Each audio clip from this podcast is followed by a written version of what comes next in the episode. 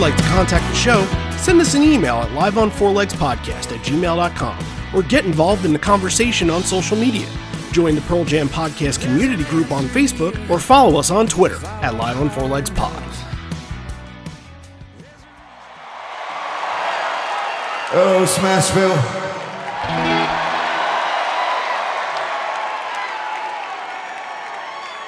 I don't know about you, but up here on stage, the room sounds pretty good. I think they built it for music. That makes no surprise.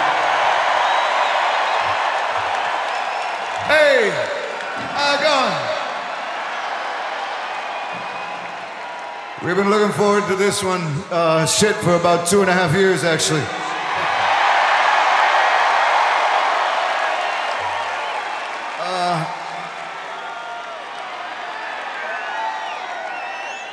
That's gonna do quite nicely. I'll share you some later. Um, so real quick, I got a, I got a text from a, a friend today, and, and it said simply, "This town is on fire." I was like, well, yeah, that makes sense. You know, Friday in Nashville. He said, no, it was the same yesterday and the day before and the day before. So I think it's maybe summer in Nashville, of which we are very happy to be able to spend part of it with you all here tonight. Thank you for coming. And away we go. You're listening to Live on Four Legs, the live Pearl Jam podcast experience, featuring Mr. Stone Gossard.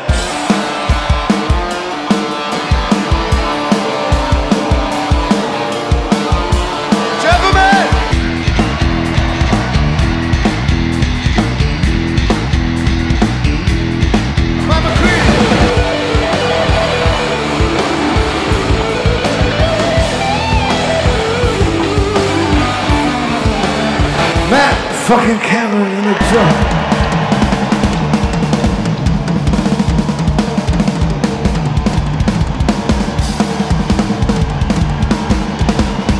Mr. Boom Gaspar!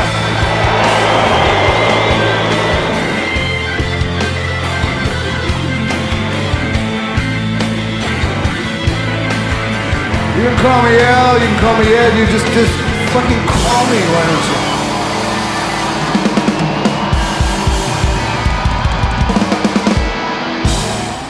Hey, everybody, now welcome to Live on Four Legs, a definitive live Pearl Jam podcast.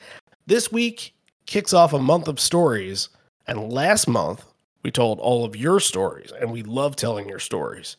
However, we've told a lot of our stories, and it's not often that we do get to tell our stories, even though we did do Chicago a month ago and we took care of that. But still, there are shows that we went to that we haven't covered at all which is kind of crazy because we're heading in on year six here. But five shows that either I or John or both of us were at. It just so happens that we're going to kick off today with the Nashville 2022 show that both of us were at. We'll get into all the stories and all the details into that. But also, you may know that we had a little bit of news this past week. There was indeed a private screening a listening party, if you will, for what is going to be the 12th studio album of Pearl Jam's. And we were able to get some information here and there. So we're going to react to a little bit of it here. And again, it's just another thing to get excited for as we're on this roll for 2024 that we know we're in for something pretty big. So I'm excited to talk a little bit about that. Let's get right into it. Randy Sobel over here, John Farrar over there. Hello, hello. Hey, We're getting so close. did you get did you get close. invited? You got invited, right? Oh, of course. Yeah, totally. I I had like a plus three. Sorry, I know you couldn't make it, but uh, no, no. You if- took if your only- wife and kids? If only. If only. Yeah, yeah. Well, no, I I I couldn't make it either, but I was more than excited to hear what happened and all the things that kind of went down on this night. And we're going to take it from the spin article because our good friend Jonathan Cohen was there and he gave a little insight as to what was going on there a little bit. And we remember when we talked to him a couple years ago, he talked about being at the Gigaton listening party and doing tequila shots with Ed and everything right. like that, That's and how fun that was, and him getting to do it again and write about it for Spin, very very cool. Now, some of the quotes that came from this are very interesting because Ed, when he says no hyperbole, I think this is our best work, and then played the record. That is something okay. Do, do you think they say it after every album, or is it something that they really Mm. feel with their heart? You know what I mean? I think it's a little bit of both. A little bit of both. Okay.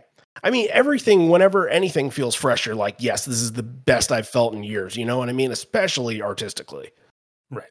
There's two things that stick out to me on this. One is Jeff, who says got emotional while describing the experience of making the album. That tells me that we're in for something that's hopefully a little deeper. We're going to get something real. We're going to get something emotional, something powerful. And then, of course, you always look for songs that are going to translate well live. And then we understand that there's one song that has a chorus with a lot of chanting and fist pumping. That to me sounds like they're thinking about how these songs are going to work in a live setting. And that makes me happy. Yeah, I'm obviously excited about how these songs are going to work live, but the themes of what these songs are are very interesting because this feels kind of like a growing old album. While Gigaton was Mhm. political and kind of had a message to it with a bunch of the songs, you know, whether it be climate change, whether it be overtly political with something like Seven O'Clock, this has themes of more the human element. Stuff like human connection or lack thereof, aging, parenting, and things of that nature. And it's interesting because I think you have to take into account that usually when there's a Democrat in office, their albums and their themes are a little bit lighter. You go back to Backspacer and Lightning Bolt and not a lot of heavy political stuff on those records. Maybe like one or two has a little bit here and there, but I wonder if that was their thing. Is just like we're not angry right now, but we feel like we're in this position where people are growing old with us and people can relate to the place that we're at in our lives. And I think that's one of the most interesting things about Pearl Jam sometimes is they can capture that and then relate it to their audience. Yeah, I wonder if this is going to be their lockdown album. And we saw a bunch of these a couple of years ago from a lot of bands who were stuck at home and had nothing to do. And Pearl Jam wasn't able to tour in 2020, 2021. We know they started making this album in 2021 and 2022. So I wonder if some of the things he's talking about, like, yeah, lack of human connection, state of the world, getting older, parenting, some of the things he mentions here, that's going to be a lot of stuff that a lot of people were thinking about during that time because we stuck at home. So I wonder if that's going to be like kind of the underlying current through this. Yeah, it certainly could be. And we all know that COVID and everything that went down on COVID, there's no lack of themes, there's no lack of stories for everybody. You sit at home, you either watch news or you kind of see how things develop and you don't see friends. Like that's a huge chunk of your life almost that you're not connecting with people. And yeah, I'm really interested to see how this goes about because obviously it's a Pearl Jam record. Need I say more? Yeah. but I like the direction that they're going with here. I like how there's been a lot of reports saying it's going to be a heavy record, which I'm absolutely looking forward to. Lots of good things. And we'll have all the details whenever we have the details, and we'll talk about it at full length when we do. All the stuff that matters, and we promise we won't keep you in the dark on that. All right, before we get into Nashville, I just want to address something right here and just send an in memoriam to MC5's Wayne Kramer, an absolute legend in punk rock and just one of those people that has inspired music for generations. I Want to talk about Wayne Kramer a little bit and what his legacy means? Yeah, I mean, the MC5 were just a legendary band out of Detroit in the late 60s, early 70s, you know, around the same time as the Stooges. I think they even predated the Stooges by a little bit. And Wayne Kramer, they were notoriously just riotous live. Like, talk about bands that would just come on and destroy. They had a flash for a few years and then went away. And it was a long time in the Rock and Roll Hall of Fame that people were pushing, like, oh, you got to have the MC5 and you got to have the MC5 in. you know, Wayne Kramer had been around doing solo stuff, making a career out of what he had, but Kick Out the Jams is kind of this timeless classic rock and roll song. It's been covered by hundreds of people, Pearl Jam included, but I don't think a lot of people knew who the MC5 were. I think there was a concerted effort, especially a few years ago, with the MC50 stuff that Cameron was a part of, where they got the surviving original members back and did a little reunion and played some shows to get them the appreciation and acclaim that they never had when they were around. But yeah, I mean, if you go listen to those records, it'll blow your mind that that stuff came out in like 1968, 1969. Doesn't sound like anything that was going on at the time, but it's definitely a big loss for rock and roll. I mean, the guy was a legend. If you want to go back, actually, the MC50 thing is really interesting because MC50 played at the Rock Worker Festival in 2018. And that night, Ed invited Wayne Kramer on stage to do Kick Out the Jams. And whenever you get to connect with somebody of that, that holds that kind of influence, even if it's 50 years after the band, that's important. And, it, and Ed holds that in really, really high regard whenever that happens. So glad it did just wanted to remember a legend today as we move forth yeah. in 2024 go kick out the jams one more time for him. Motherfucker. All right. Let's talk about Nashville a little bit now. So, for me, it's interesting. I think your story might be a little more interesting than mine, but you have to kind of remember I was on a swing of doing what was essentially six in a row, and this one was number four. So, this was right smack in the middle and experiencing some great ones coming off of Camden. That's a really, really tough one to beat in any scenario. And just traveling to Nashville, I had been there before. I actually went to Nashville prior to the Memphis show in 2014 because I wanted to experience it. And I even think that from the time where I was there eight years ago, I felt like it changed almost in a way that it was way more of a party town. And granted, I was there on a Monday night in the pouring rain. Places were still packed, but there weren't like bachelorette cars going around where you know they playing the loud music and all that. Like it's a scene down there, right down Broadway. Everybody partying outside, and there's music as far as the eye can see, where you can get new school country, you can get old school country, you can get bluegrass. And it was eye opening. It felt like I had a more Nashvilleian experience than I did in 2014. And it's also easier when you have friends with you and you can share kind of that experience together. And I was hanging out mostly with Patrick and Bradley, spent a lot of time with. That was my first time meeting Bradley and spent a lot of time with Brian and his friend Doug, who became good friends with. So, yeah, I remember a lot more of hanging out with people and the heat, the, hot, hot heat, I suppose. What's your, because again, yours is more interesting. You didn't have three shows that you went to before going into this one. So you're looking at this show from a completely different perspective. Yeah, I mean, I hadn't been to a show since Wrigley 2016, so it had been a little more than six years. I remember when these were announced. I mean, this one was the no brainer because it's about four hours from Atlanta. And like, we were hoping to get an Atlanta show. We'll talk about that a little more next week. That hasn't happened. So, yeah, when these were announced, Nashville, Louisville, that was going to be the run. St. Louis tried to work in there. But yeah, Nashville was the one that I had circled to be like, it's a music town that's the one I got to get to. That's the one I put in for first. And it was great to just be back in that environment because I got to go to five shows in 2016. That was the most I'd been to in a year ever by a lot. And then to just have that kind of fall off and go six years without it, you know, I started to miss it because, like, we're doing the podcast, we're talking to people, you know, doing shows, people are traveling, going around. And getting a little antsy about like, oh man, I can't wait to be back and just be back in that environment surrounded by Pearl Jam fans and just feel that anticipation and excitement, you know, throughout the day.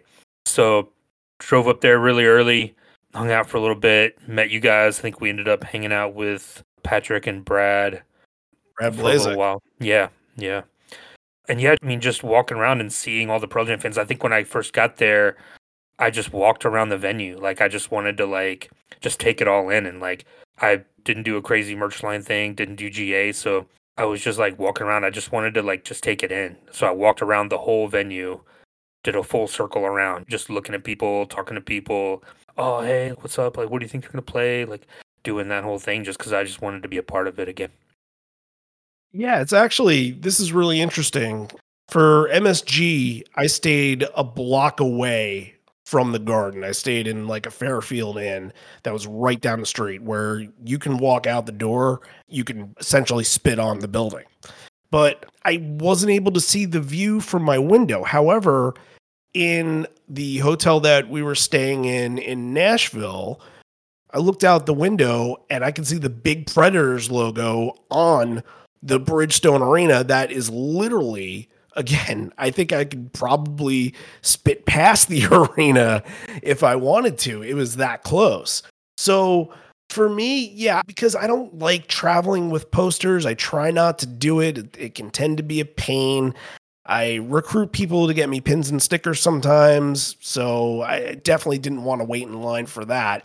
But I'm going to post at some point this week because I took a lot of video from that, just hanging out and stuff like that. I was doing trivia with people, and the, one of the videos that I got that I want to show you guys is that insane merch line and how it went from the front of the building and wrapped around one side all the way on Broadway and then turned. It made a right turn and went all the way down that way on the back street. And then you even made a left turn and you saw people that were just getting in line over there.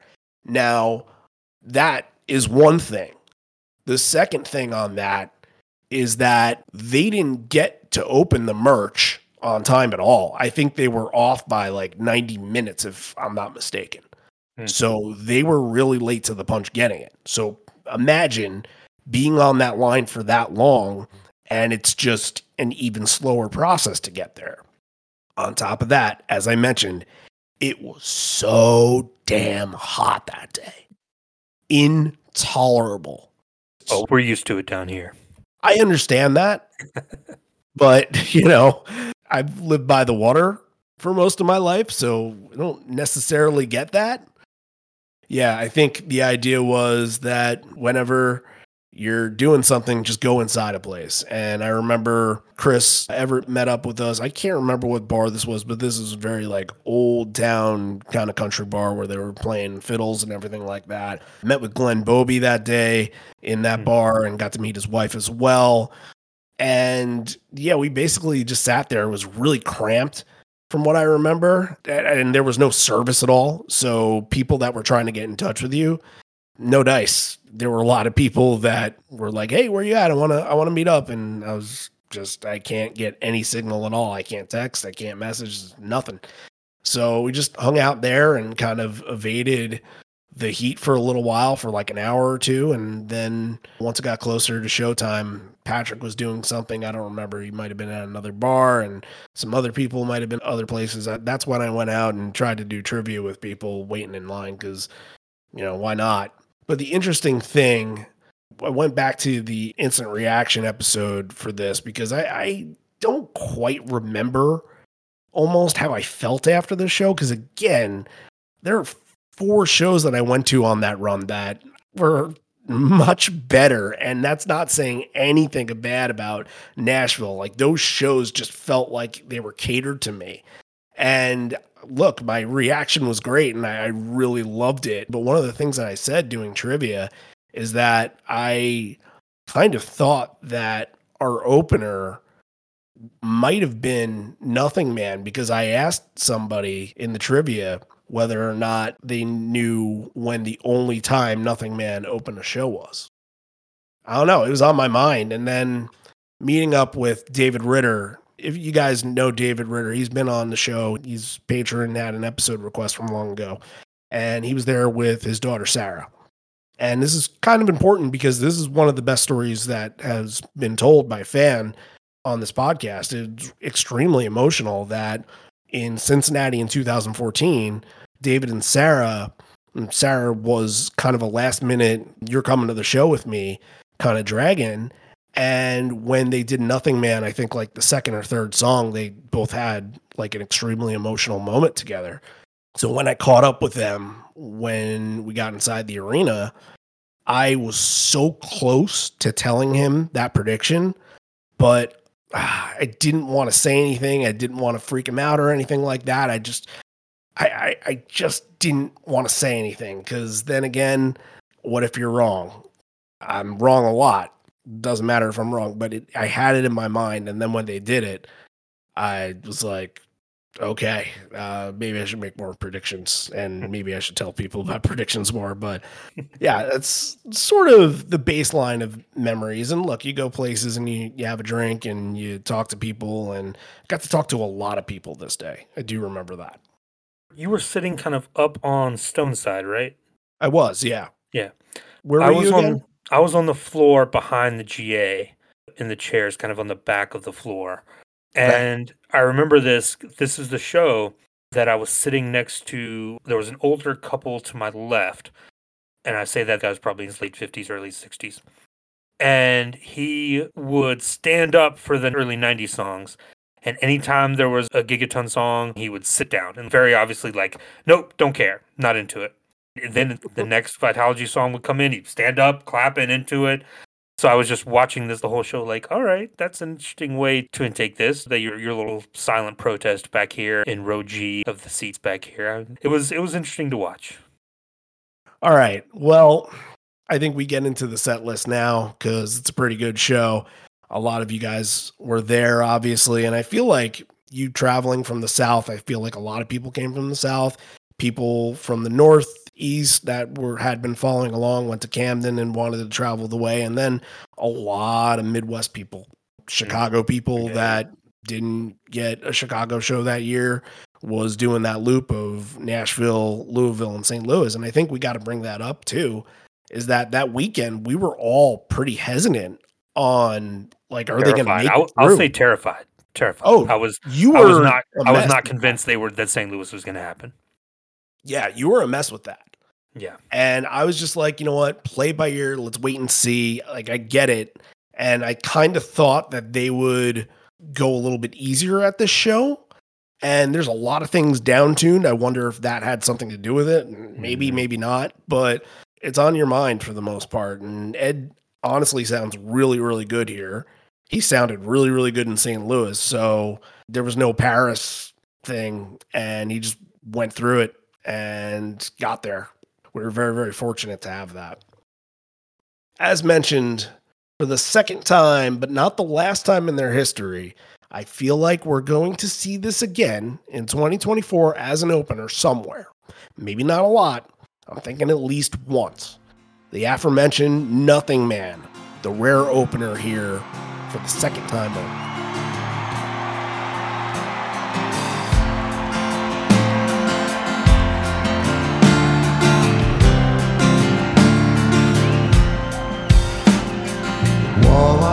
Divided. There's nothing left to subtract. Some words, when spoken, they cannot be taken back.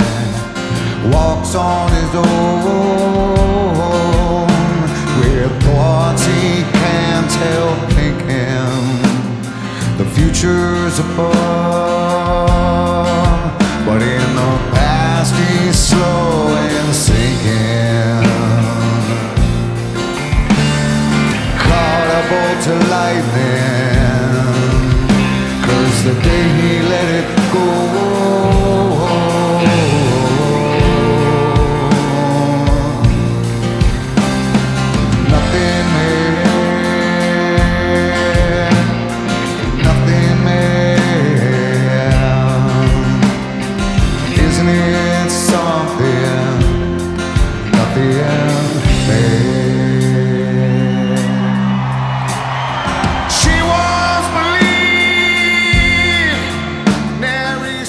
gotta say, I love this as an opener.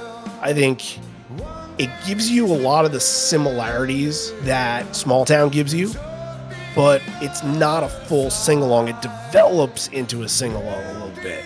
And it still has like the cadence of building to things. And I'm not saying that Small Town doesn't have a build, but there's a serious crescendo in Nothing Man when he obviously gets to that part where everybody's singing pretty high and all that.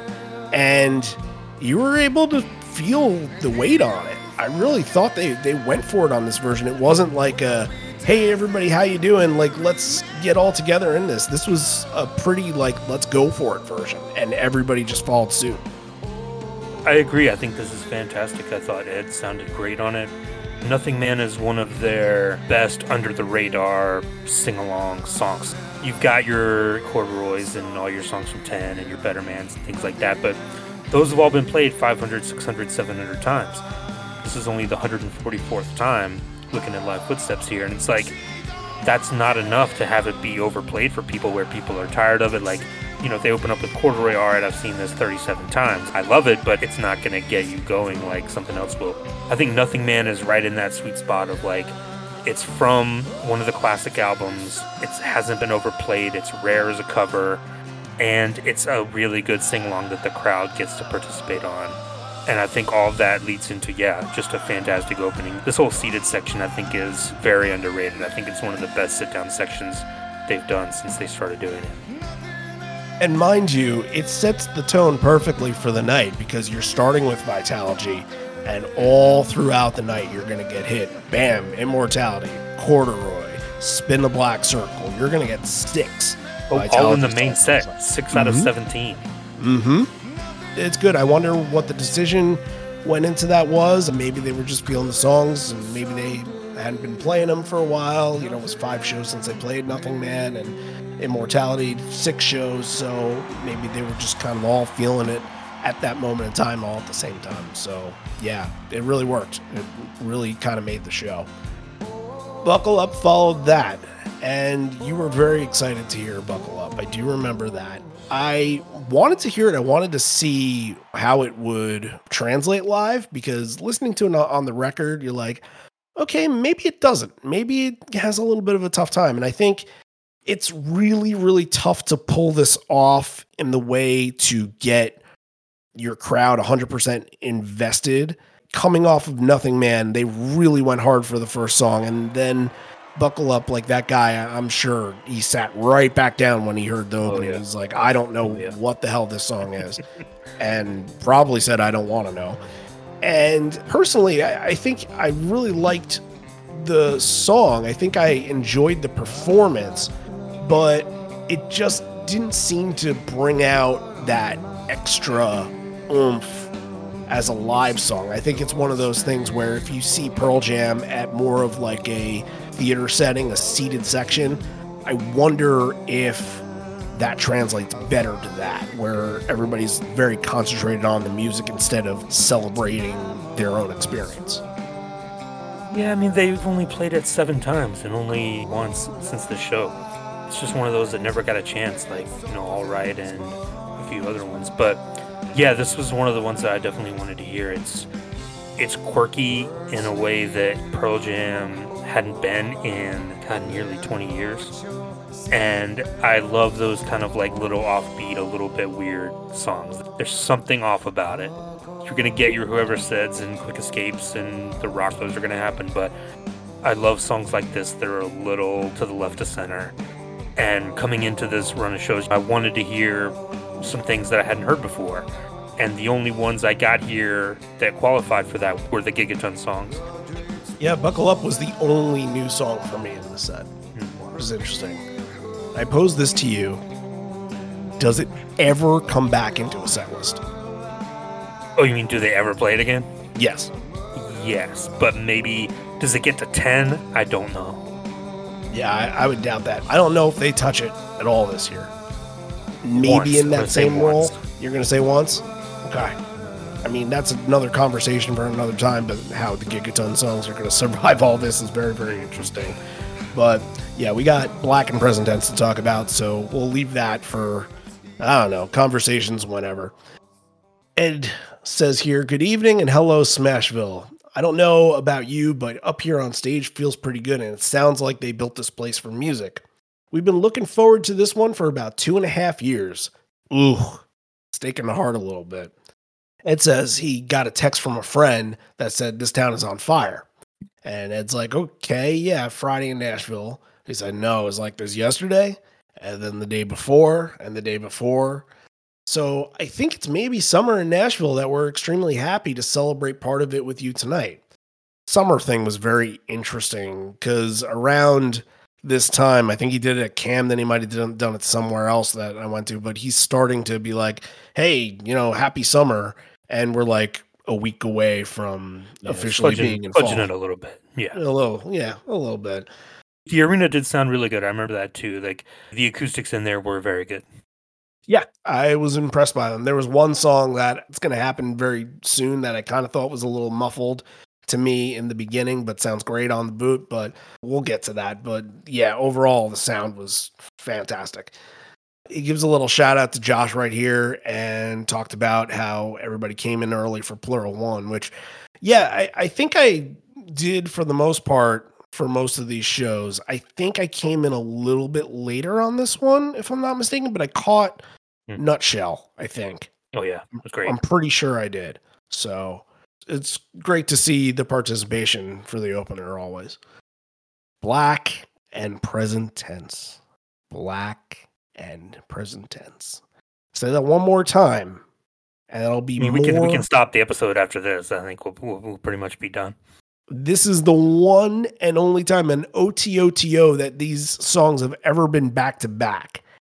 And it's so strange because they kind of have different kind of emotions that they bring but the same idea of giving you that emotion and letting you kind of express it during song.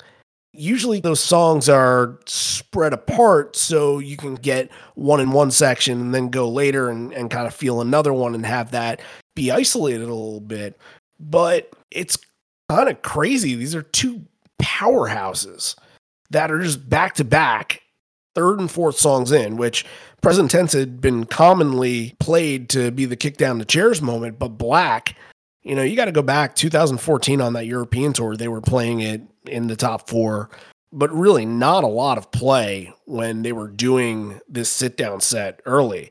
And I actually do remember another prediction that I had told Matt and Camden was that I thought that Black was actually going to be in that top three or four in Camden. And I just had to wait another night. But both of these songs just, it almost makes the night, if you know what I mean. Like Black was super intense and Mike just absolutely destroys the solo. And like you could have kicked down the chairs from there and it would have been fine. Nobody would have batted an eye at all.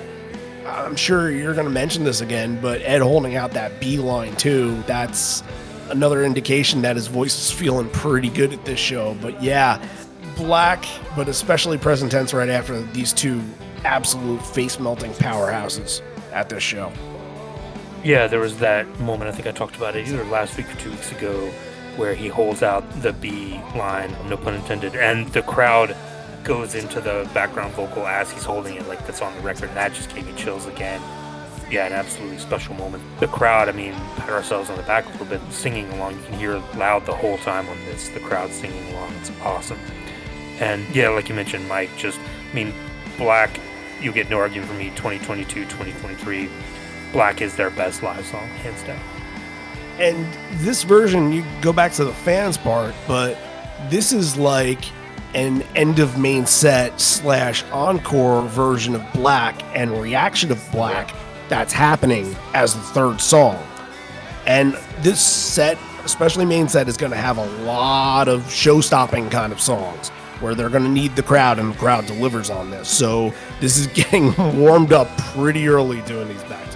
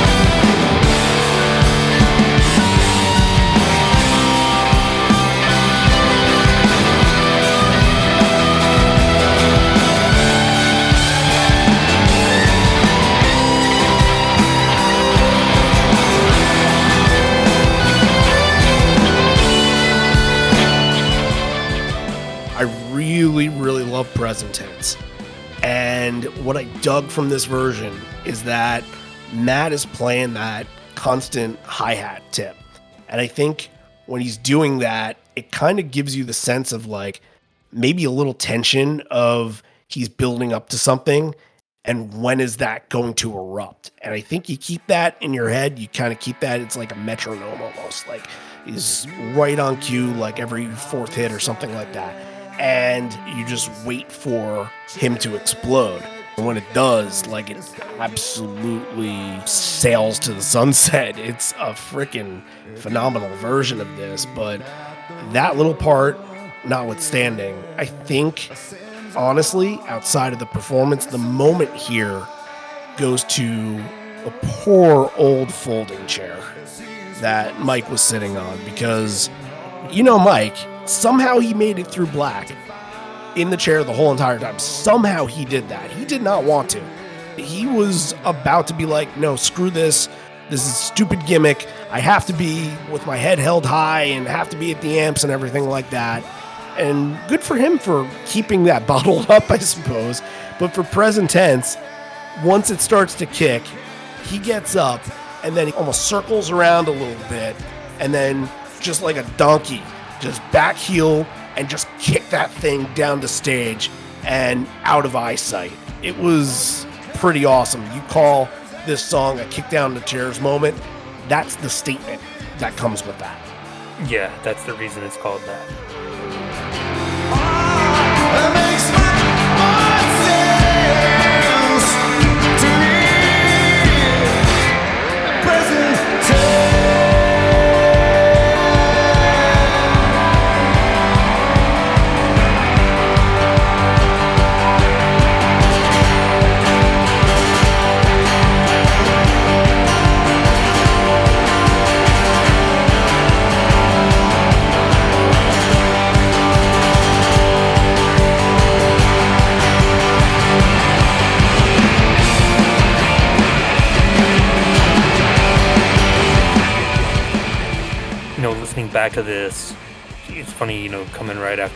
We talked about the versions of Black where Stone is on that acoustic guitar and it gives it that kind of classic, timeless feel. Well, Stone is on the acoustic for the entire present tense as well. And that just added so much for me. There's a part during the build up before everything breaks loose where Stone is doing a little double time rhythm on the acoustic guitar. Oh, it was just absolutely fantastic. I could listen to that all day long. Yeah, again, you never got these two back to back in any scenario before. So just take it for what it is and just bottle it up. And if you were at this show, just know that this was special. All right, let's kick into the set, which really the set is kicked in. Black is really the non physical way of kicking down the chairs, but they dug into the heavy part of the set already. I feel like they didn't treat present tense or black at all, like sitting in chairs moments. But the real, like, okay, let's get up and let's do upbeat stuff. Last exit, then all night, and then whoever said. And this is the one where I listened to it and I kind of heard that drum beat and I was like, hmm, it's recognizable. And I'm trying to put two and two together because usually with Last Exit, I know that right the beginning when he gets into it, it's like it resonates and it kind of makes an impact on your brain where like the second you hear it you're like okay i know what this is let's go. This is the beginning of vitalogy. And for this something i missed with this where i couldn't quite hear the guitars and it was down tuned that didn't help this song i didn't figure out it was last exit until like right before i'd started singing. That kind of took me out of the song just a little bit and this is one of your songs. This is a I know track. Oh, I know. Yeah. Oh, I know. I love it. And yeah. they go on to play it in St. Louis. I think they kind of knew that they wanted to give this another try. And the St. Louis version was terrific. This one, it just felt like I didn't get that instant reaction of knowing it was last exit right from the start. Yeah, this show is streaky. You get a really good streak in the top four then I think for me, it, it falls off a little bit with the next few, and then it's going to kick back up. You're going to get a really good streak in the middle. It's gonna kick down maybe a little bit, and then you're gonna finish strong. So it's it's very streaky. It's got some really good runs in it, but overall, it's not perfect. The last exit I thought was okay. It wasn't like on the front foot like it normally is and needs to be. It didn't have that push and surge behind it that it normally does. And all night almost falls apart. We don't really even have to get into that if you don't want to. Well, I kind of do. Well, all night's my song, you know. So True, of true. course, You were there, so they played it. Yeah, yeah, right, right. I had six opportunities to get it, and they said Nashville's the right time. Friday night, go celebrate. And I think my reaction, I think Patrick kind of looked at me and kind of laughed because he loves the song, and I think he just kind of too, laughed. Yeah. and I laughed it off, and I'm just like, all right, now's a good time to kind of do whatever I was doing with updating the set list on Twitter or whatever. I think it was a good opportunity because uh, this was a disaster, um, and that's putting it lightly. They probably should have abandoned it. Yeah, they certainly could have, but you got an iconic moment from this because if you watch the video, you see that Ed gets into the chorus way too early, and Stone's just playing. And doesn't even look up at him, and he's just nodding his head no, just nope, Yeah. just nonchalant. That, that that's wrong. Wrong. Everything Yep. about this is wrong. Yeah. Yep. And it sounds like I don't know, maybe this was an Ed idea and he was like, guys, guys, you know, Friday night, like this will be a great one. Maybe the guys were just like, all right, we haven't played it in a while, so like, we're a little rusty on it. And that was kind of a Ed, we told you so sort of nod. Yeah, But- I yeah. I liked the song and when they started into it. I was like, oh, awesome! Like deep cut, here we go. But then it just it was what it was. It was the blemish on the musical part of the evening. It's the black sheep of the night. Version number six, though. So, Second for me. aren't you lucky? That's right. But speak about streaks, because whoever said I'm currently on an eight show streak, I still can't believe that I'm saying that. Out of all the shows that I went to in 2022, I only saw Yeah. three so- songs every night, even Flow and Alive, obviously, and then Mhm. whoever said, which I was thrilled about. Now, when you got to the Chicago versions that I saw, I'm like, all right, maybe they shouldn't have done it both nights. But as this tour kept going, especially this run, this song continued to gain tons of steam. The crowd continued to react to it. And not putting it lightly, like this version made our top 100 of 2022 when we did that list. We thought very, very highly to put it somewhere. And I think that's part of the statement that this song was making during the time and the way that Ed was sort of emoting some of those lyrics kind of in that fast part that you don't like that you think he's that the song takes too long. He's screaming no at one point, like no, no, and then Yeah. hmm yeah, I mean it's it's fine, but yeah, this song is just doesn't do it for me. It's it's too long. It's a little disjointed in a way, some of the stuff, because you're stopping and then you're going and you're stopping and you're going. And I think the like the next five songs have a speech before it. But it's a good way to end out two versions that didn't quite hit the mark. Now that I say it, I didn't think about this before, but I wonder if he's stopping to talk all these times because it's like, all right, well, need to save my voice for the next Yep. two days. Yep. So here we go with this. This is going to be one about Johnny Ramone because as we start the next one, I was reminded that yesterday, 18 years ago, we had lost a legend that you all know. Him and his Ramones brothers, they pretty much invented punk rock.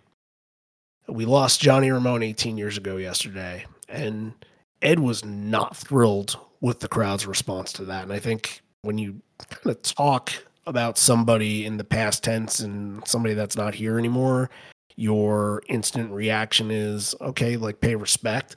But he was like, "Come on, come on, hey, Yeah, like go, did you expect on, like a huge round like yeah, it's weird. Johnny yeah. Ramone." But Come on, like people, you're talking about his death, like yeah, I, mean, I think that was my response too. Like, oh, we're bringing things down now. That's not something I was gonna like cheer wildly for. You know, not the right reaction. I don't think. But the story is really good here. This is a story that's been told before. I believe if you want to go back in your bootleg catalog to Hamilton 2011, I believe he told the same exact story. It's about that day when he passed. He had his daughter at his house, three months old, and she was on one side of the room sleeping in her car seat. And then Johnny was on the other side of the room in his chair, and he appeared to be sleeping peacefully as well. It's like one of those lessons about appreciating life and the cycle. There's part of it that you have to accept it. I remember that day being in the middle of those two beings, one just starting her life and one about to end his. I remember looking up to the skies and said, You really don't have to teach me this lesson. I fucking know it already. But it's good to be reminded, right? And this is one that whenever Johnny came to see us play, this was his favorite Pearl Jam song, which is Corduroy, our third Vitalogy of the night. And yeah, this is a great version. I think what I loved, I love the extension before you get into the call and response moment. Then, of course, when you do get to the call and response, it's hey ho, let's go a little bit there, which is pretty appropriate, of course. And the part that Mike does, kind of when that part gets extended and they don't go into the everything has changed, I, I don't know. Every time he does something, it's kind of like it's growing. It's giving me the sense of almost like a plant getting life from water and the sun.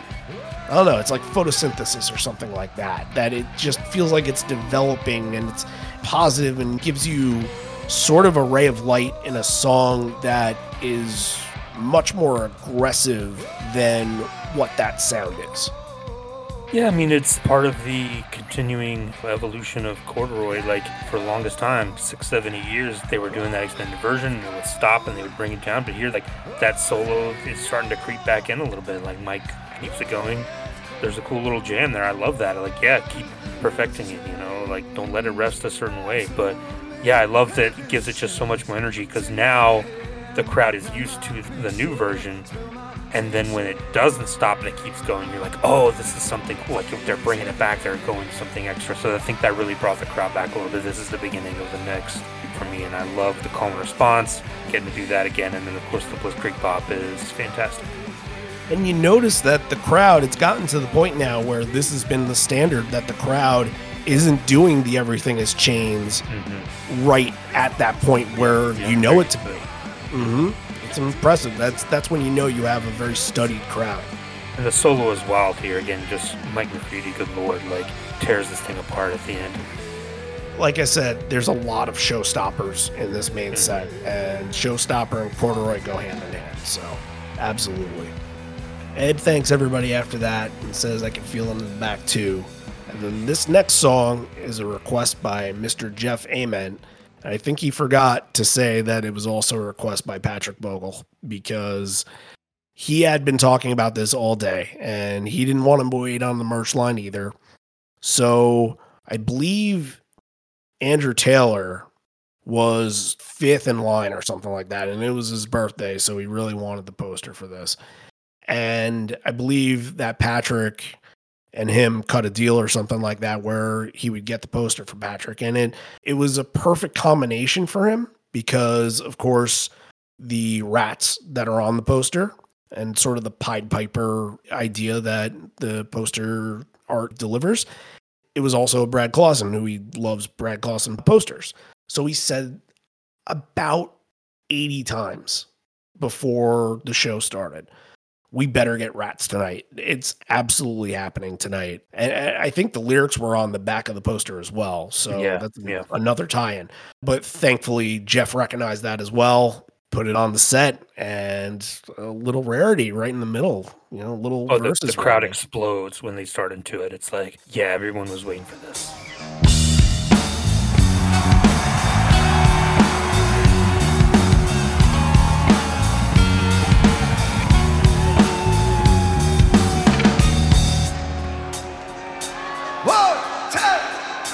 Oh, they don't eat, don't see, they don't eat, don't see. Yeah, all the bombs open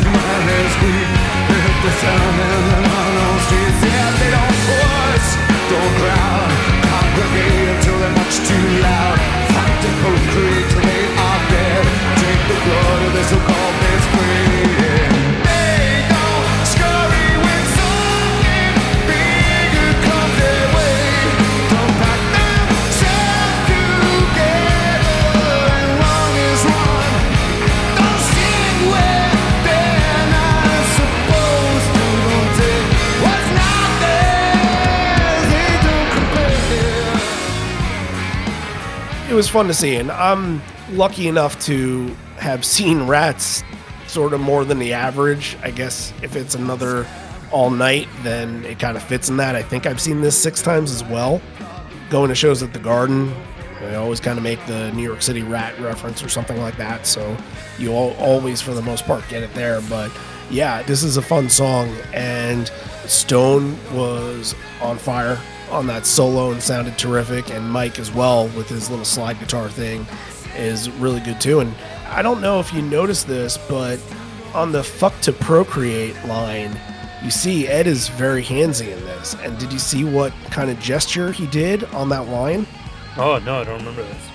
Oh yeah, he he did uh he did a little "fuck to procreate" kind of gesture with his two fingers. 17. Yeah. hmm Yep. And some kids in the front that we're going to talk about later probably didn't understand, but hmm. they probably do now. Another kind of left turn. You're keeping the crowd off beat a little bit. Like, didn't expect this one, but yeah, I mean, it's just super fun. Another one from Versus that everybody knows, and it's another one that hasn't been overplayed from those records. Same as Nothing Man. Like, a really kind of underrated song that, that people get to sing along to and everyone gets excited for. I know there's a lot of musicians out there. This is Gibson Les Paul, perhaps made right across the street. Mike has also got a blue SG that he's playing tonight that he's saving for dessert. We'll talk about that more later. This is before the cops came to get you because he was on the way to the factory and then he stole it. He was very smart about it because he had a Memphis copy of the SG, and when they weren't looking, he switched it. A little Indiana Jones switch, I suppose. So it wasn't really a theft, it was more like a heist. And I can appreciate that. And we'll use some t shirt money to bail him out. And then mentions uh, a little place called Grumpy's Bail Bonds that they passed along the way. They said we could just drive through Grumpy's. If you can imagine, first of all, you're really bummed out because you have to raise bail money. So you're not having a good day as it is. And then you got to call a guy named Grumpy. Jesus, what a fucking day this is, right? That's fun. Grumpies, I'm sure for local people, they were like, ah, yeah, yeah, yeah, I've seen that ad on TV or something like that. And, you know, got a Oh, kick down out here, of there's that. there's bail bonds places every 10 feet down here. Sure. Yeah, I'm not surprised by that. And he also dedicates this next one to Jenny Marsh and Erica Krusen. Hmm. Hmm.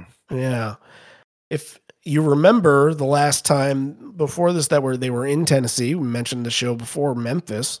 Dave Krusen was actually at that show. So That's right. I'm not sure the name of his wife or daughter Yeah, or I, something I like looked it up. I looked it up and tried to figure it out, and I couldn't find it. But I'm guessing either one of those. Yeah.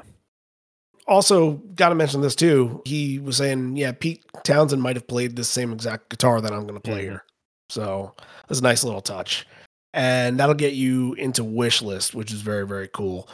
The improv is really impressive. I think you have to kind of go back because as he would talk about before sleeping by myself in St. Louis, it was the weekend of him and Jill's wedding anniversary. So a lot of these lines here, if you're lucky, wishes will all come true. If you're lucky, you'll marry your best friend. He's been on the road for a couple weeks now, and she's back in Seattle.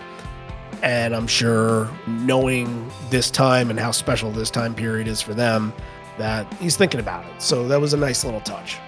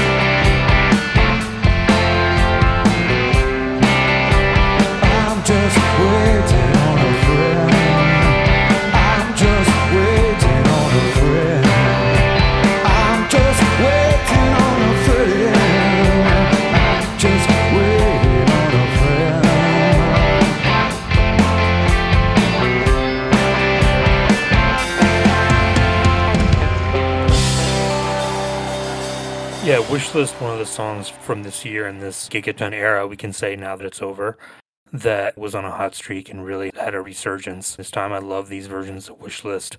Anytime there's an improv, you know, I'm a sucker for that stuff. And this one's fantastic. It fits in perfectly with the lyrics in Wishlist. Like it's kind of sweet and romantic, like the song is. Then they go into waiting on a friend tag at the very, very end. So we saw this year he would break out like the disco ball and the disco helmet and everything. But this one's just nice and sweet. And you don't get that a lot in these songs. Like we're, we're coming off of Rats. So a little bit of a 180 there. But yeah, I love this version of Wishlist. And a lot of these versions from the last few years have been some of the best in a long time. Yeah, usually when I hear Wishlist live now, I kind of I don't want to say tune out at all, but it's not Oh, one that It's great. well, that's the thing. It's not one that I look for, that I seek. And I think this version kind of perked my ears a little bit. I remember this being really good. So again, we're going to talk and he says since we're in a place that has more musicians per capita than anywhere else in our country or even the entire planet, then it only goes to make you think that there are more crew folks and guitar technicians and drum technicians and engineers and live road crew out there. There's got to be more crew people in this town than anywhere in the world, and we just want to recognize them. I know that our crew, they work much longer hours. We're so grateful, and we've been a family for over 30 years. As musicians, we're all part of that same family. We're just fortunate in recognizing all the hardest workers in this town. Again, none of this happens without them.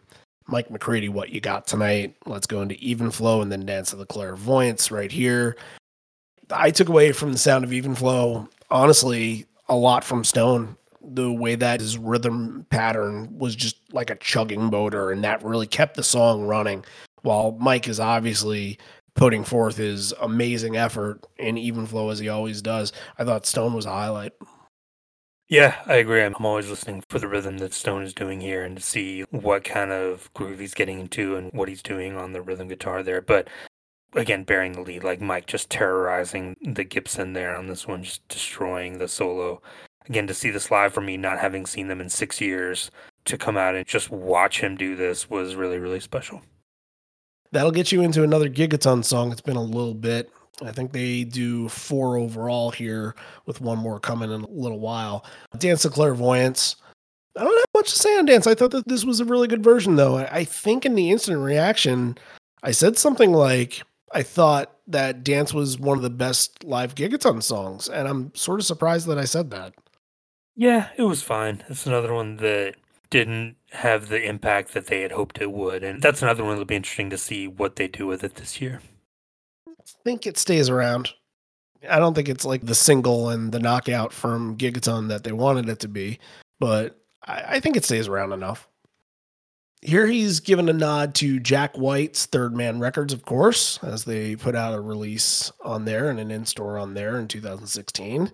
And then he gives a shout out to what he says is a local Seattle record store. He doesn't say Easy Street Records by name, but he mentions Kevin Larson in attendance. I probably should have asked Dukes about that. Dukes, my bad. You will ridicule me over text, I'm sure, in about five seconds. So, waiting for that. Anyway, just kidding.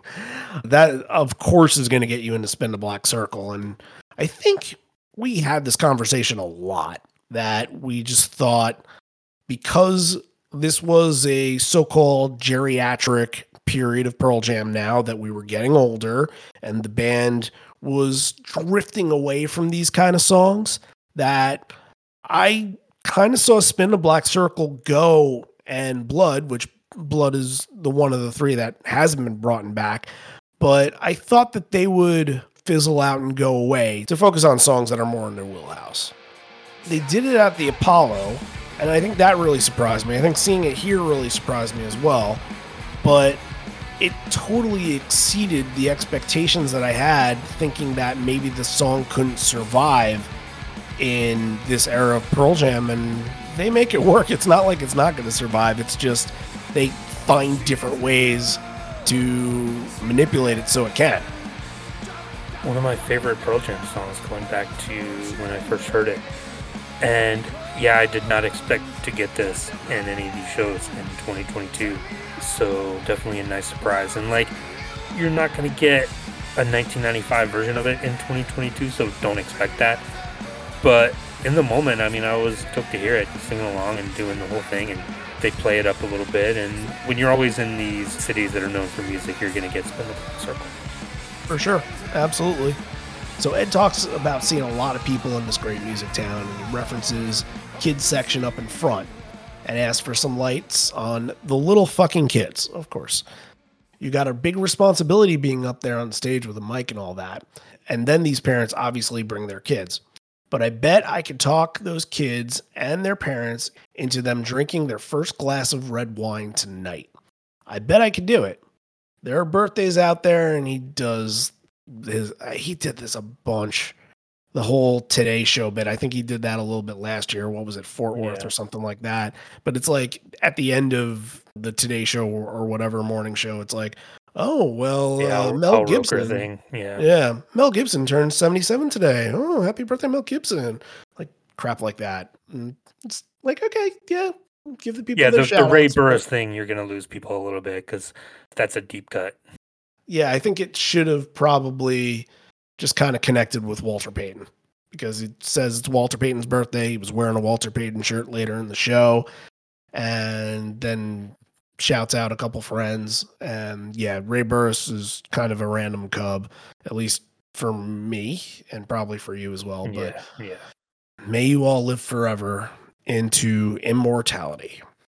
This immortality is certainly going down as being immortal because it is a massive highlight from this night.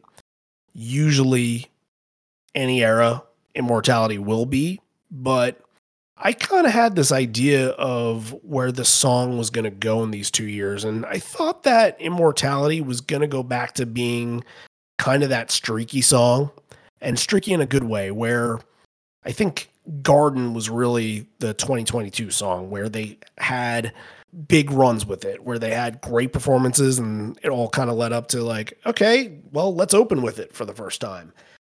I thought that that was going to come with Immortality. I thought we were going to see it in the sit down sections. It never happened. And they played it six times in 33 shows this year, but it was two per leg. It was two in the West Coast, it was two out in Europe, and then two on the third leg in Northeast, South, Midwest, that area. So whenever you get it, it feels like they are going for something that's going to hit home really, really hard. And the next four songs that are going to end this main set, as mentioned, are all massive, massive showstoppers, which is very rare to get back to back to back to back. And Immortality kicking it off is just intense.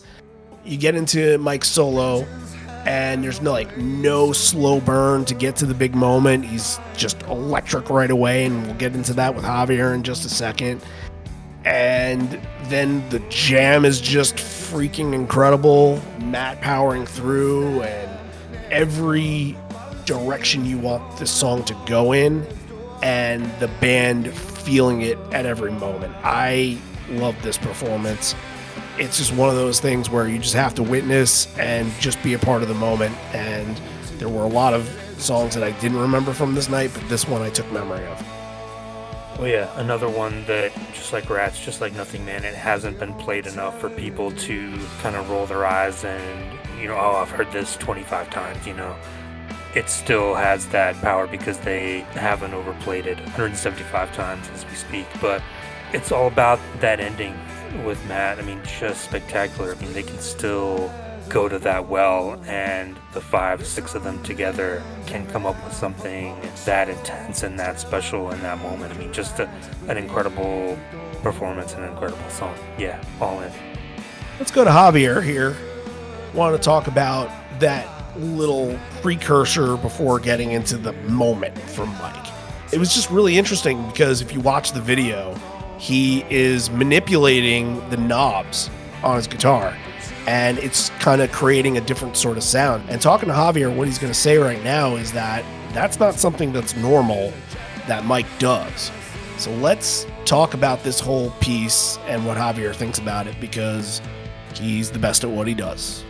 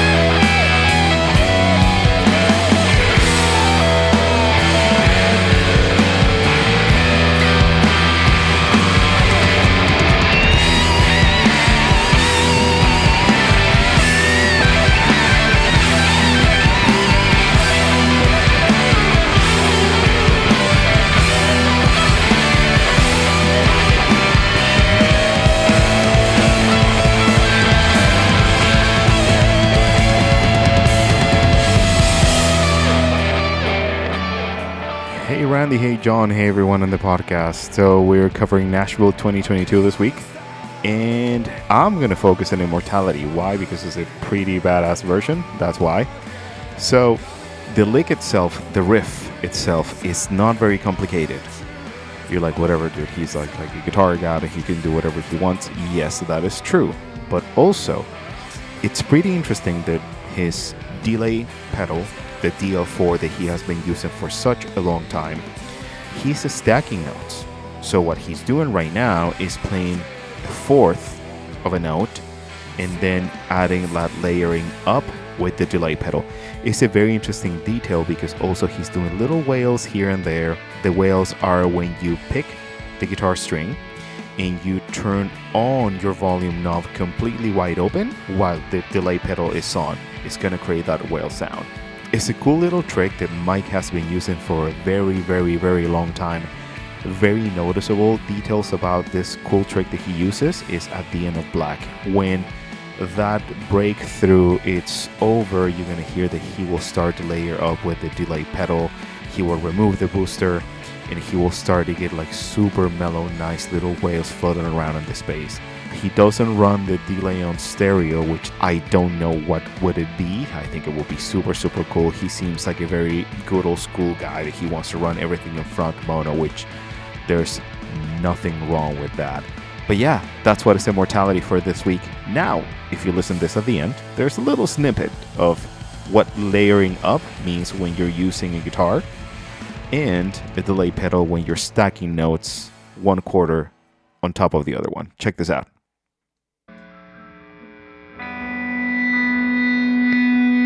You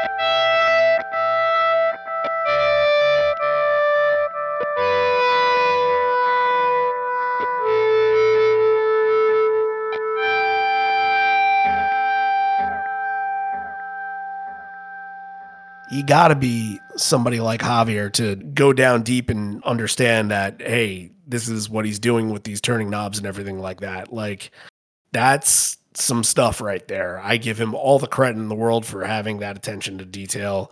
Again, I said he's the best at what he does. Show me somebody else, and I might tell you, mm, see Javier first. He's got a Gear Garage coming on Black very, very soon. Oh, nice. and it's very very good i've only heard little bits and pieces of it at this moment but uh holy cow he went to all different directions to get the right sound and he freaking nails it so wait for that on patreon very Yeah, very soon Can't wait. Very excited. love and immortality. And now Ed is going to talk a little bit about Ukraine. If you're anything like us, you always go for the underdog. And I'm feeling that emotion as strong as ever recently. That's because we've been thinking about the city and the people in Ukraine. This week, we heard good news about them taking back parts of their country. And we hope that the tide is turning. They can use all the support that they can get. And a little thing like all of us lighting our phones in the air tonight and sending some video to let them know that people here are supporting them from the great United States of America.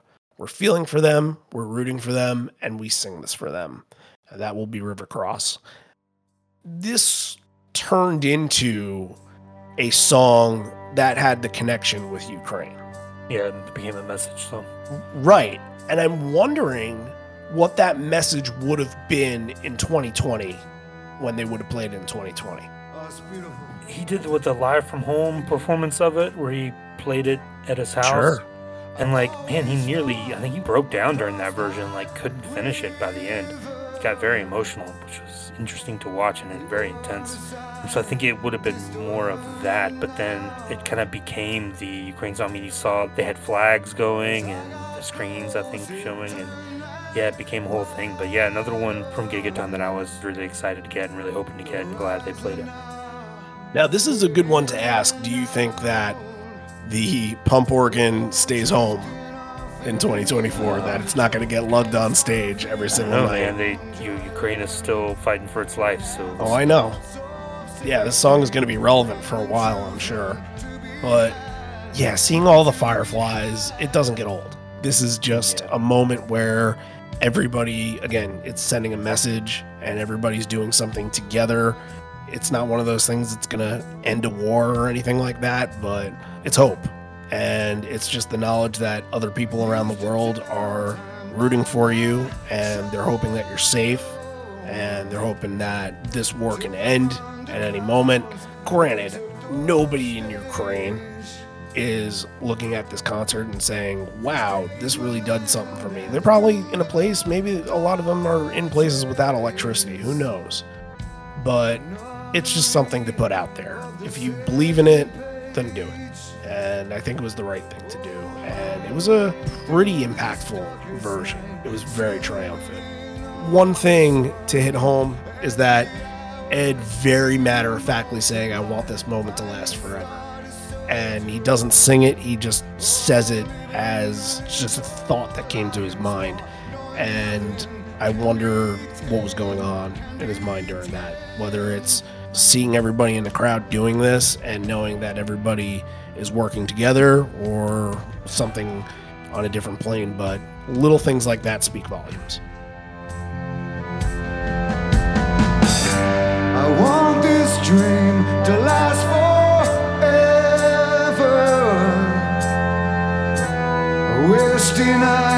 To lengthen our time. I want this moment would last forever.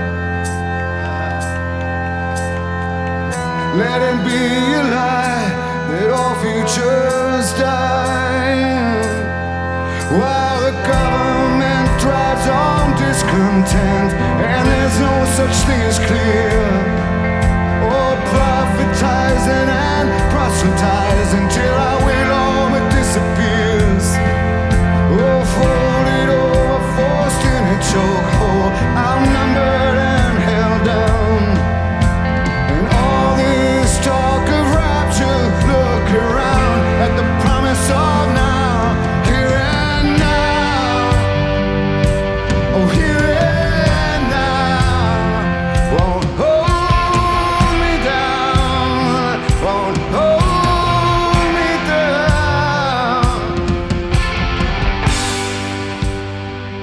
Better Man follows that up, and you kind of need something to follow it up where your crowd's going to get invested and they're going to sing every lyric and they're going to dance and and do everything. And Better Man is exactly that. And what's weird about Better Man is that I was convinced that this was closing the main set, that they weren't going to go to Porch after this because did you even need to? It was a really explosive version. It was a big sing along, it was a big moment.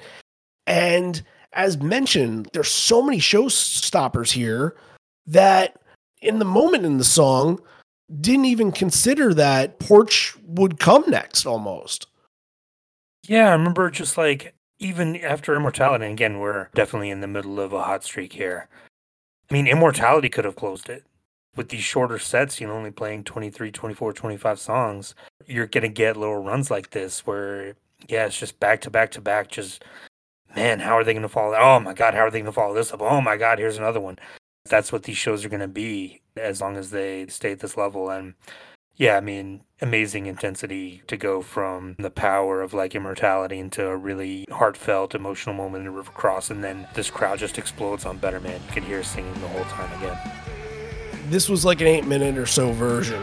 Yeah. And you can tell they are just milking it for all it's got. And I think that's another reason where it's like, you just crush this. You don't have to do Porch, you know, like save Porch for the encore almost. But they do the full save it for later. which is always awesome. You know, the Dirty Lovers and all that. And then with Matt, he almost refuses to end the song. He just keeps going. And as like those last chords are kind of hitting and that dun, dun, dun, it almost seemed like the band was challenging themselves to be like, all right, who's to end it first? Who's to end it first? And Matt was like, it's not to be me. And then Snow was like, well, I'm not doing it. And Ed's like, oh, I'm sure as fuck not doing it. It just lasted forever. And it was so much fun.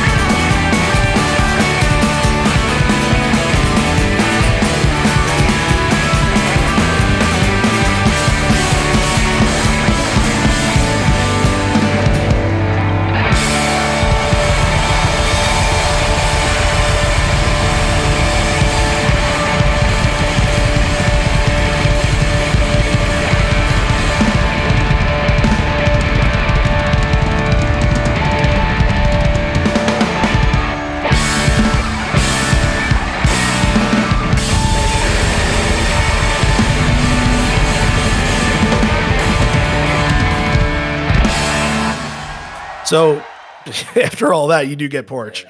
And you almost have to kind of sit down for a second because you're just like, shit, we experienced all of those highs.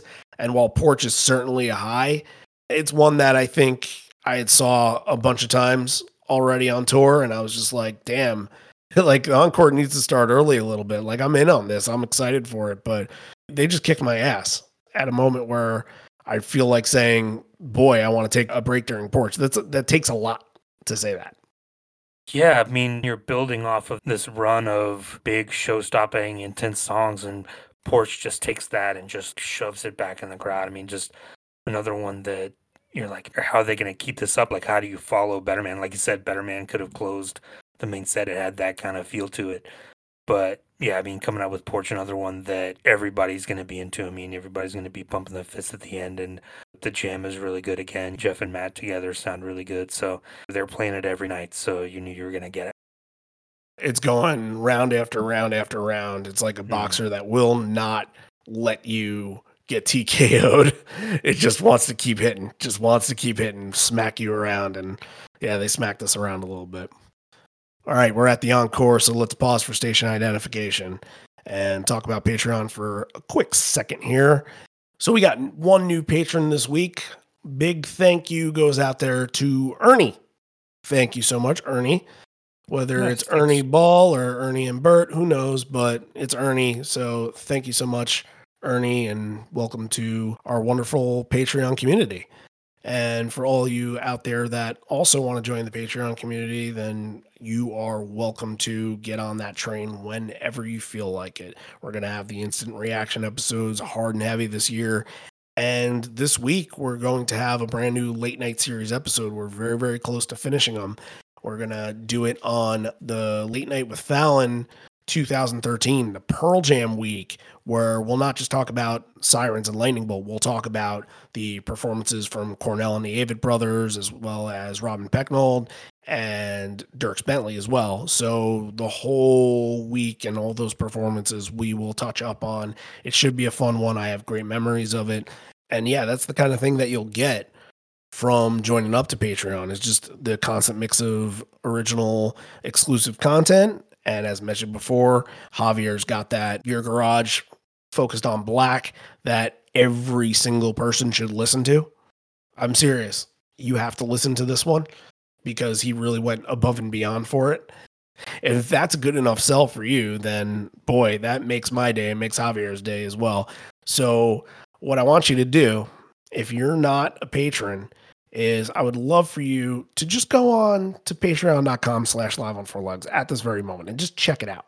Just take a look, see what's out there, see if anything tickles your fancy. And if it does, toss us a dollar. If you are in for a month and you're like, hmm, this stuff is okay. I feel like continuing this, then you have the choice to pay for the year. You have the choice to increase your tiers in order to get an episode request Or you can just stay donating a dollar a month, and that's fine by us, as long as you get exactly what you want out of being on that platform. It's going to be a big year over there. We're going to do more evolution episodes that really hasn't been decided on yet, but it's going to happen. Which songs, don't know at this very moment. But that's all we ask right now is just go to the page, take a look, and just see for yourselves what we have to offer. There are little sections where you can see sort of bundled together where all the evolution episodes are, all the late night series episodes are. So if that's something you're interested in checking out, I, I implore you definitely do. And as mentioned, there is going to be a lot of stuff coming down the pike with a new album, with a new tour, everything. There's going to be a lot of Patreon content. So outside of being on patreon.com slash live on four legs where you can join you can also go and download the patreon app and search for live on four legs and you can listen to the episodes and search and read things on the app or you can go to liveonfourlegs.com and maybe check out some concertpedia writings before going and clicking the orange button right at the top that says become a patron and just joining in so it helps the podcast. We have a big year ahead of us, and we can use all the help as humanly possible. Even if it's a dollar a month, it's extremely important. So we thank everybody that's been doing it for so long. So many of you that have been contributing and making the show what it is and making the show better. And I mean that, like, that's not just me saying something, I mean that. And we just hope to continue it on for the next year, another year, another year, another year, another album, another tour, however long it has to take, we will be there and we will keep impressing you guys, we hope. All right, back to the rock.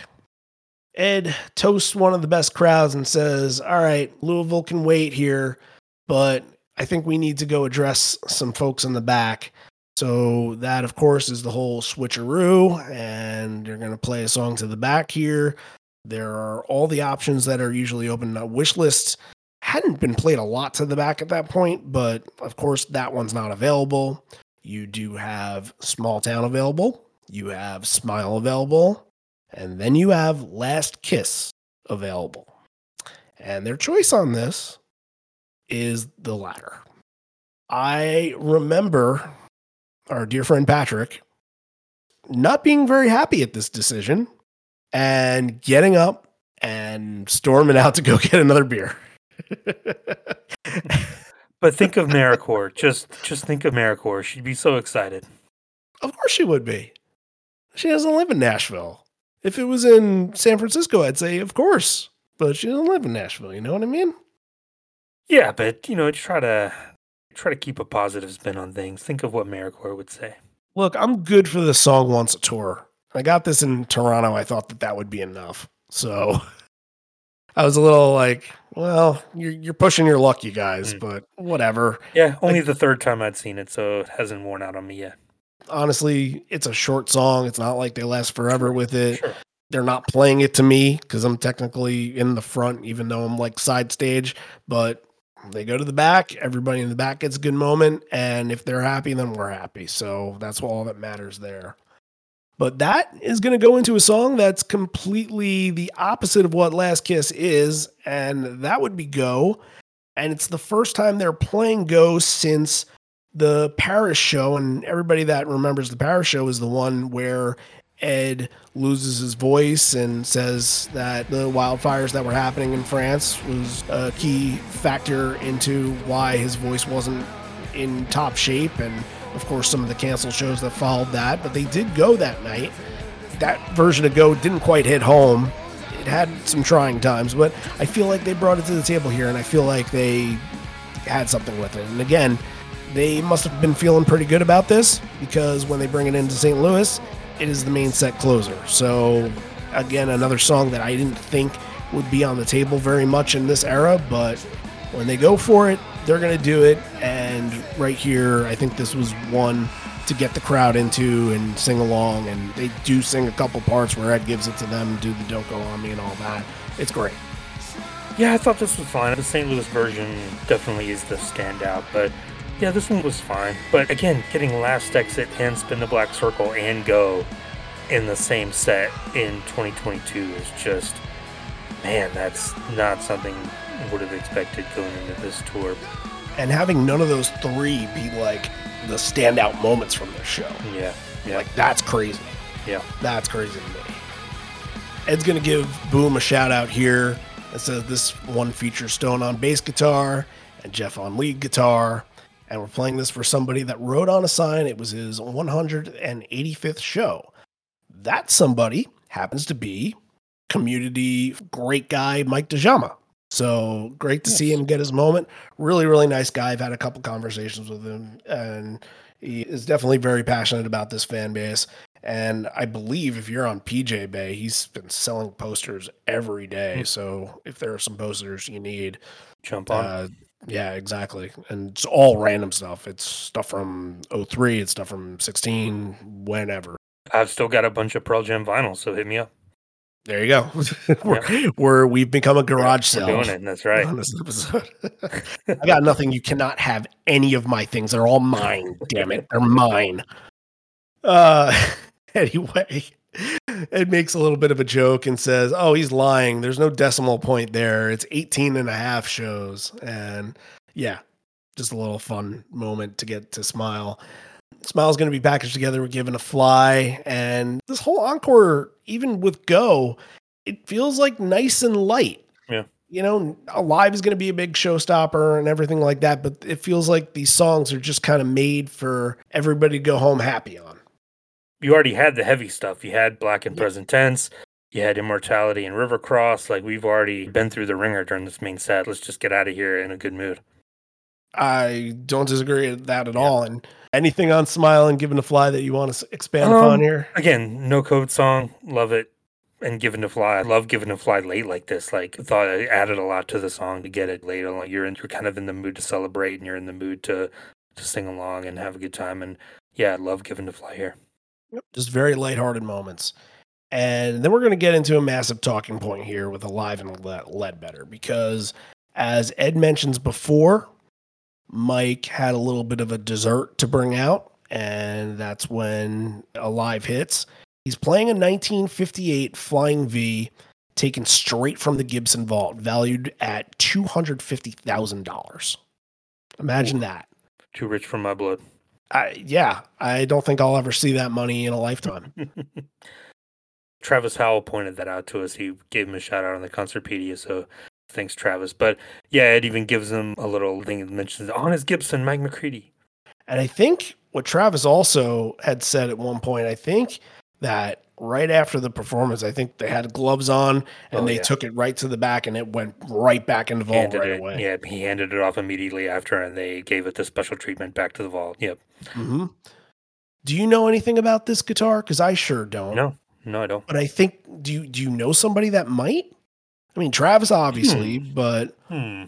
If some sort of guru that we could summon and talk to about it. Javier, assemble.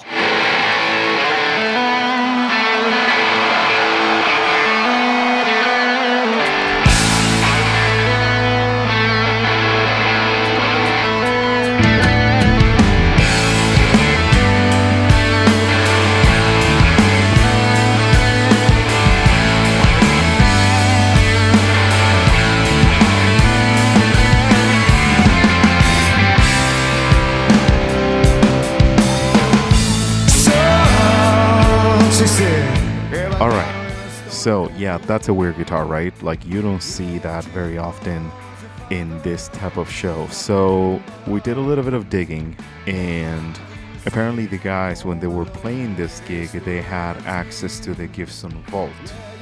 So, if you don't know about this, there's a store called the Gibson Garage. So, you can get a bunch of like Gibson guitars, Epiphones, Kramers, you name it. But they do have a vault where you can get access to first year models and exclusive stuff. So in this case, he borrowed this Gibson Flying V 1958 that is made of Korina. Actually, if my information is right, this is guitar number one out of 81 made during that year. This is insane. We're talking about a guitar that probably right now is close to a million bucks why people like Korina and why people were so obsessed with Korina around those years, still obsessed till this day, by the way, is the resonance of the wood. It dries very quickly and is very resonant. And also, combined with those PAF pickups, it creates this super creamy tone that you can clearly hear, especially in Yellow Ledbetter. Another really cool detail is he's running the Korina through the Fender amp. So, that Mastermind PBC controller that he has on his pedal board right now, he's basically picking up different amp selections. So, whenever he has, I don't know, high drive, he will go through the Rolla, low drive, he will go to the deluxe reverb, and full blast on when he's soloing, he will include that twin reverb that is in the bottom. But my ears are telling me that that Flying V was running to a very, very cranked to deluxe reverb, and it sounds freaking outstanding. This was obviously the talking point that's in Javier's wheelhouse, and maybe one of the coolest segments that he could do is to talk about and gush over that guitar. Not something that happens that often where they're playing a classic piece of music history. That's Just- why he's here. Very, very, very cool. And we thank him once again. And once again, we tell you guys once the Gear Garage episode on Black is out, listen to it. Go and subscribe and listen. All right. So, yeah, this is so much fun.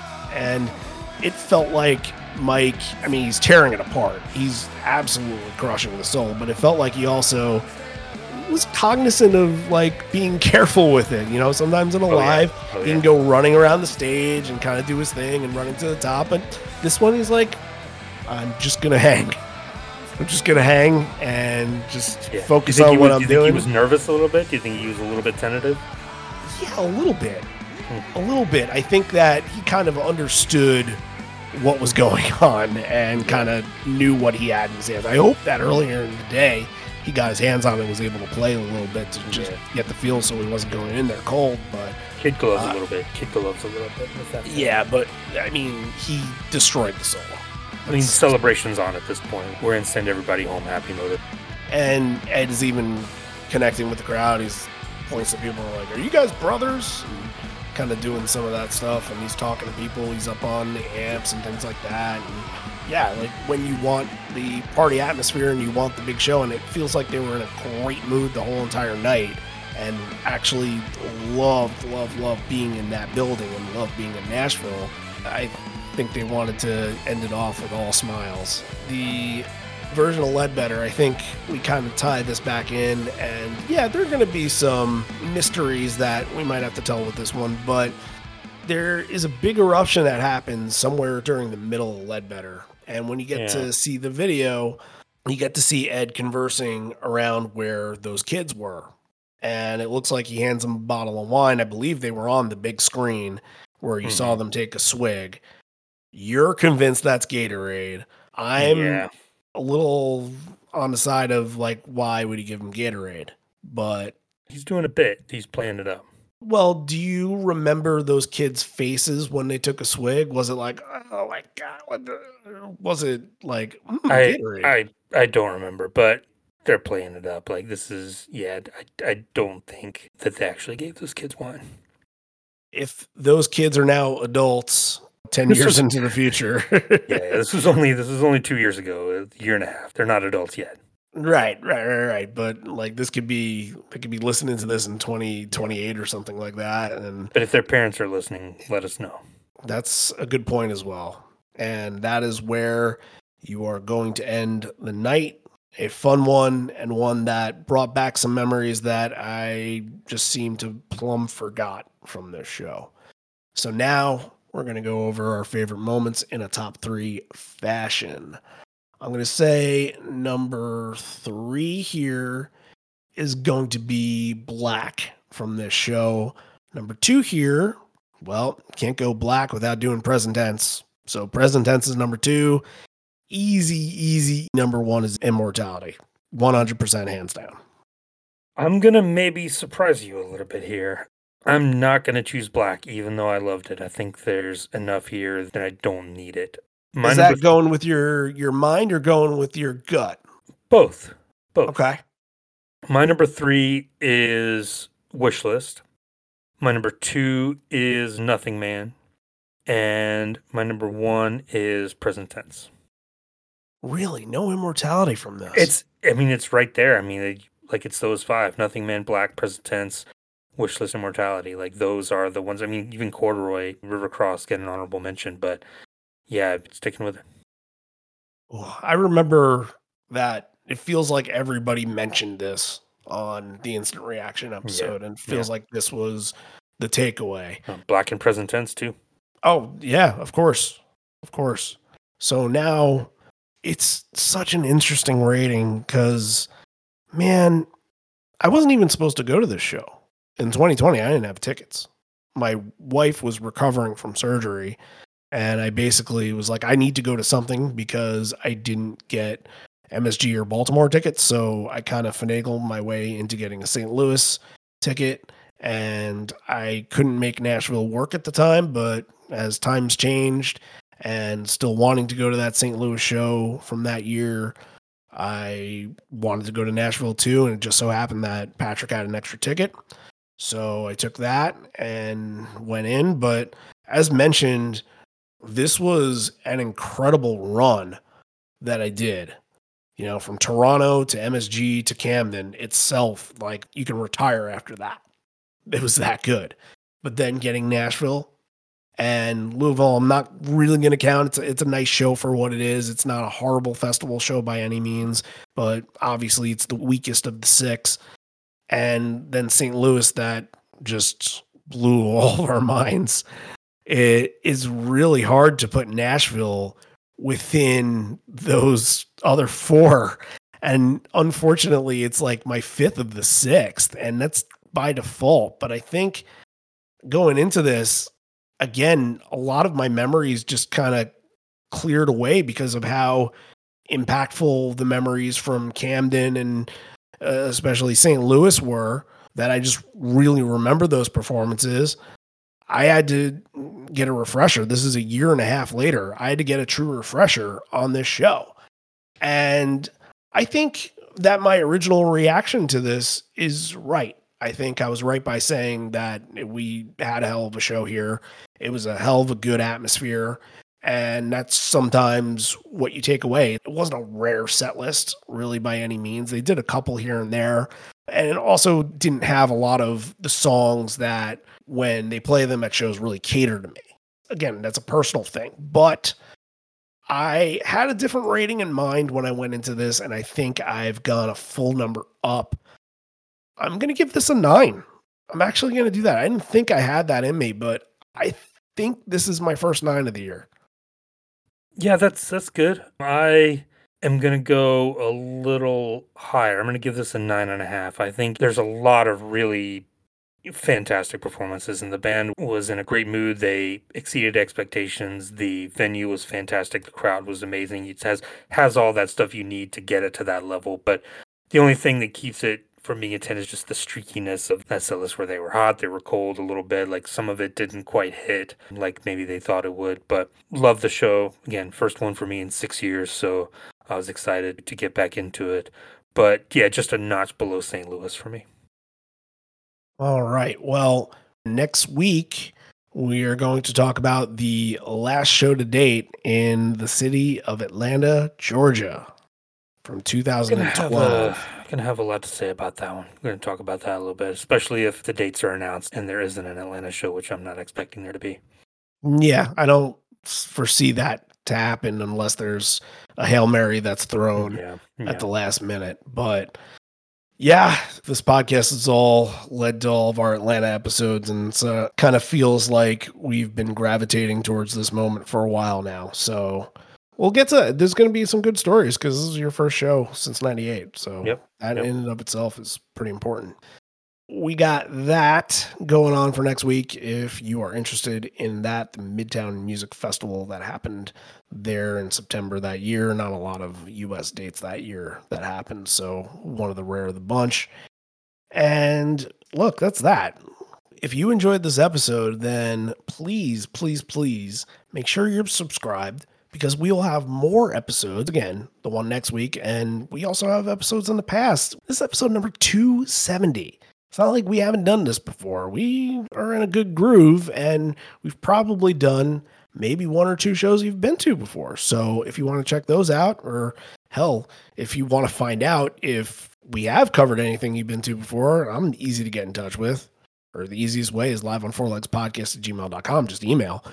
But if that piques your interest here, then please make sure you're subscribed and please leave us a rating on either Apple or Spotify because that really helps boost the visibility of the podcast because once you put ratings in and the algorithm knows that okay on Spotify that's another 5 stars all right well now we're going to put this to the forefront in Pearl Jam searches. It's really important to do that. It's really important to have that. So please the 5 stars is really important and I hope that we've earned it every week we say we think we've earned it but the research should speak to itself again on Apple, please five stars. If you can leave a comment and let the next person that's looking for a Pearl Jam podcast, that's looking for their show to be covered, leave a comment for them and just be like, hey, if you love live shows, if you love getting rekindled with your memories, then Live on Four Legs is the one for you. That's really, you can write it verbatim there and maybe quote me on that if you really please, but you're free to do it your own way as well. That's, of course, it. But again, it just all helps the cause. And if you're just interested in helping, then we are extremely gracious towards that. All right, let's say goodbye. This may be the end. We're here, but not for much longer. And although we may be parting ways, miss you already, miss you always. So, Atlanta, next week, maybe we have some info on shows, maybe we don't. But until then, see you on the pod. Got the jams, motherfucker. Right now, it is my honor. It is time for me to introduce a true legend, uh, MC5, uh, Mr. Wayne Kramer. I turn the mic over to you.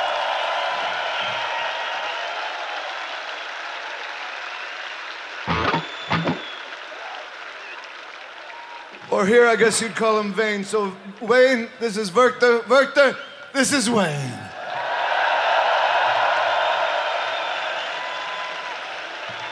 And this is Marcus. There's Mr. Doug Pinnick right over there. Longtime friend, King's X. We want to do something special for you here. Wayne, will you, uh, will you talk? Right now it's time to.